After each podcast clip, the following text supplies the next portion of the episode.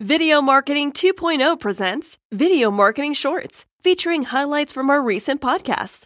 For the full episode, plus access to our entire library, go to videomarketing20.net and learn how you can use video to engage customers and drive results. So, Wistia Fest has been around for three years. This is our third year of the conference. It started as an idea just to get the community of people involved in video marketing in one place. And I think it was mainly just trying to understand the cool tricks, the tips, the foundations of what how people are using video and what makes um, video really valuable to a business. So that's how the the conference got started. That was three years ago, and now and at that point we were doing the majority of the conference in the office and at a nearby hotel. At this point, there was probably about 120 people at the conference, so it's still pretty small.